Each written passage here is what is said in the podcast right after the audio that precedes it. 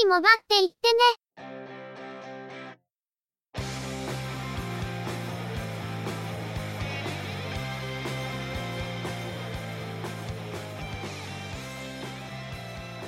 通信業界、モバイル、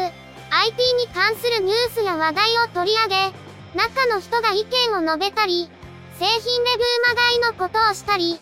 様々な体験について、ご紹介していくポッドキャストです。ゆくもばのおしゃべりはすべて、合成音声によってお送りしています。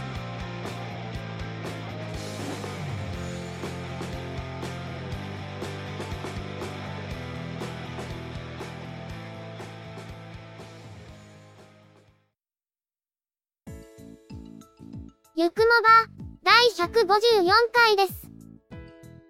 お届けいたしますのは、ネタを探してくるのが、中の人。そのネタをお話しするのは、佐藤ささらと、鈴木つづみです。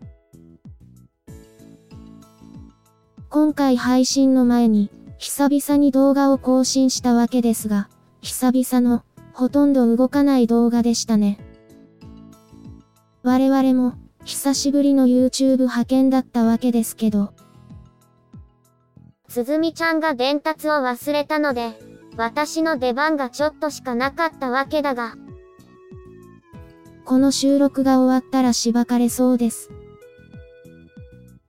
詳細は、YouTube で配信中の、ようつべでゆくもば、第29回をご参照ください。ちなみに、動画のサムネイルを釣りっぽくしても、そんなに再生数に直結しないってのがはっきりしたよね。まあ、チャンネル登録数がもっと多くて、YouTube のトップページにもっと表示されるようだと、効果的面なのかもしれませんが。これを教訓に、中の人は動画の品質を上げる努力をしっかりとしていただきたいわけです。動画に燃料供給、イコール、散財の加速、という気がしないではないのですが。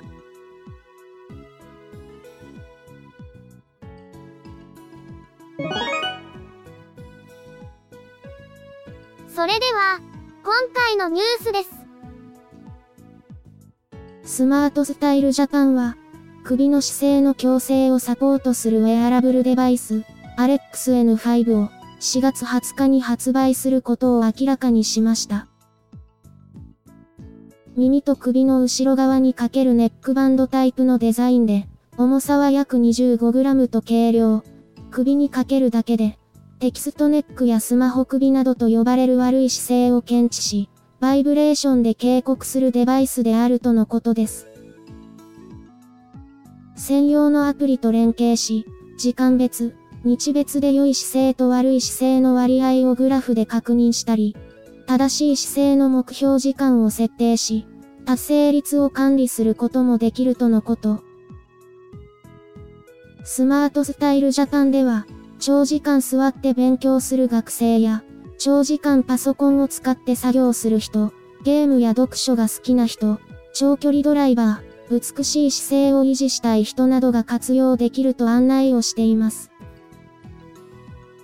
バッテリーは、1日10時間使用した場合で1週間の利用が可能で、充電時間は2時間、マイクロ USB 端子で充電できるとのことです。もともと、韓国で開発されたデバイスとのことですが、パソコンやスマートフォンの使用では、首を下に向けがちになりますから、これを予防するデバイスってのは、なかなか良さそうです。中の人も、長年首や肩の具合が良くないので、こういう姿勢矯正は必要なんだと思いますが、装着感が悪いとすぐに使わなくなってしまうので、どこかで試せるといいな、と思ってしまいます。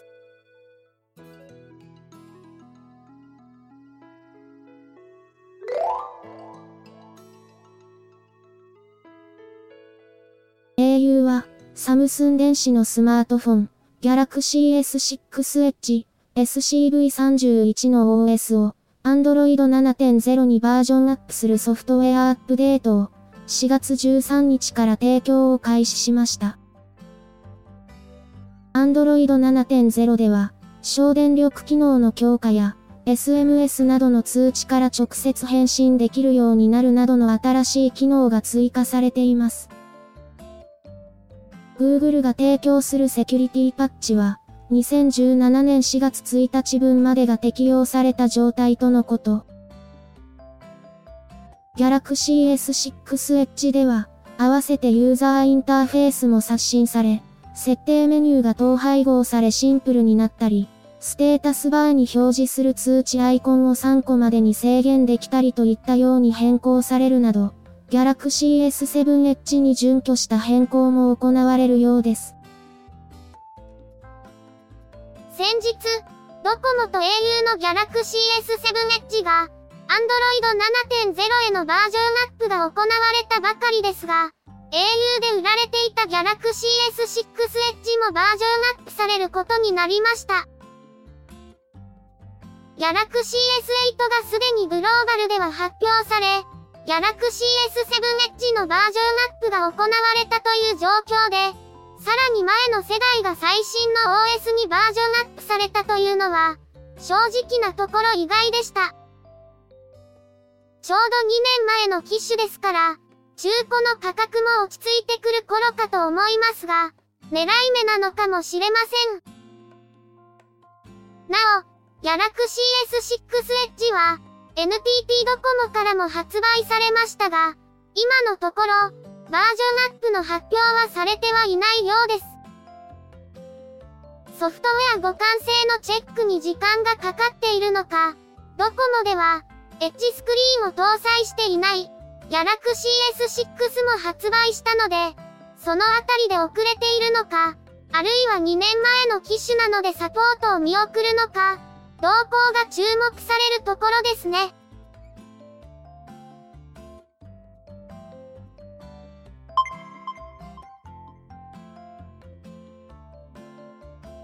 DMM.com は MVNO サービス DMM モバイルで、最大3枚の SIM カードでデータ容量を共有できるシェアコースを、月間 1GB から 7GB の小容量プラン向けでも提供を開始しました。これまで提供されていた 8GB 以上のプランでは、SIM カードの追加は無料ですが、1GB から 7GB のプランでは、1枚追加ごとに月額300円の追加 SIM 利用料が発生します。これまで、大容量プランでのみ、シェアコースの提供を行っていましたが、7GB 以下のプランでも、シェアコースの利用が可能になりました。SIM カードの追加に月額が発生するのが考えどころですが、パケット通信容量は多くなくてもいいユーザーにとっては、良い選択肢になるのでしょうか？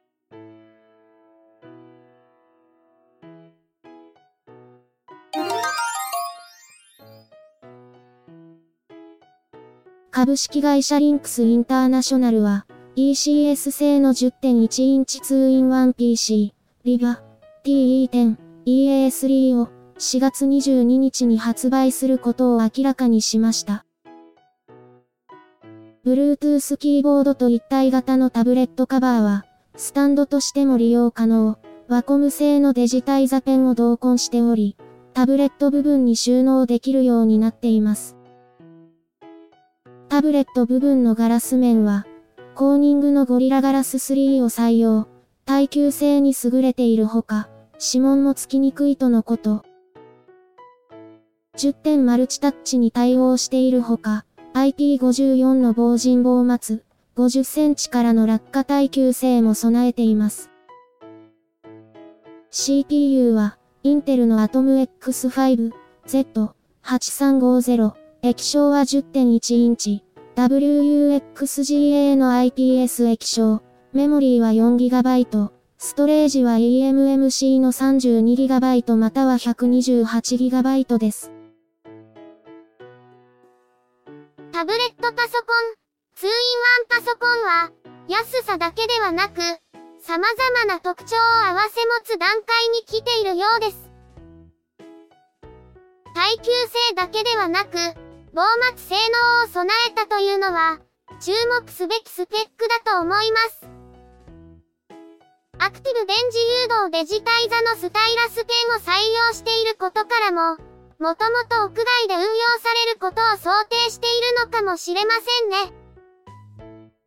中の人は、仕事では屋外で iPad を使うことがあるんですが、雨が降りそうな天気の時は、非常に気を使いますので、防末性能を持ったタブレット型端末というのは、結構気になってしまうところです。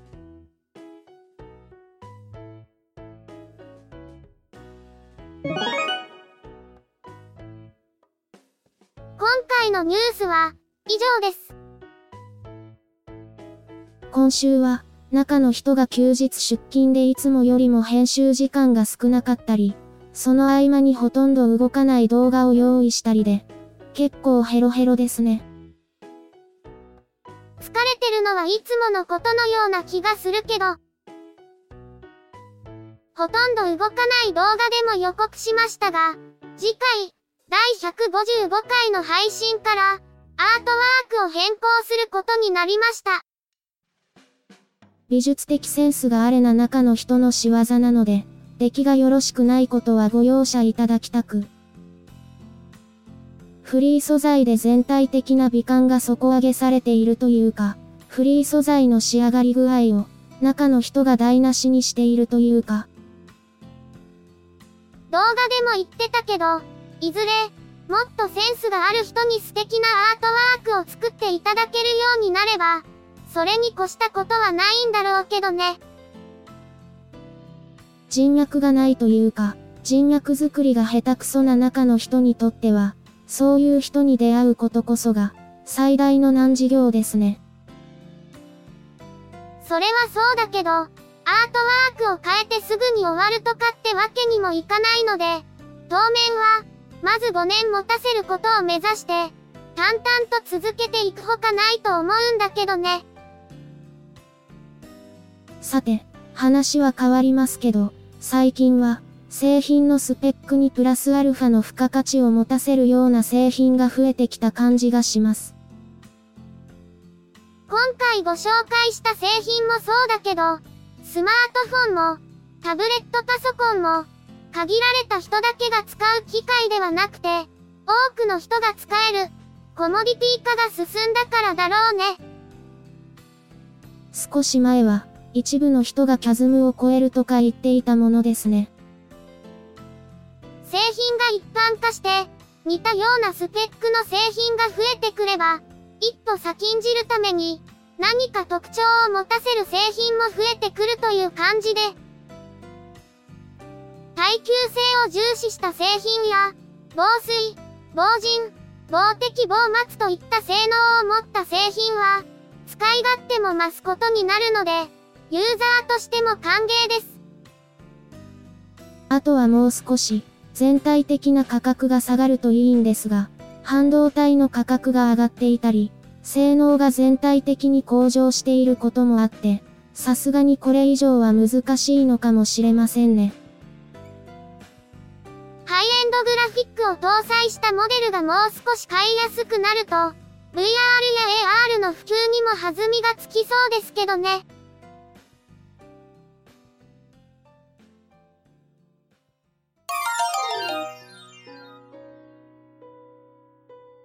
ゆくもばでは、お聞きの皆様からの、ご意見、ご感想などのコメントをお待ちしています。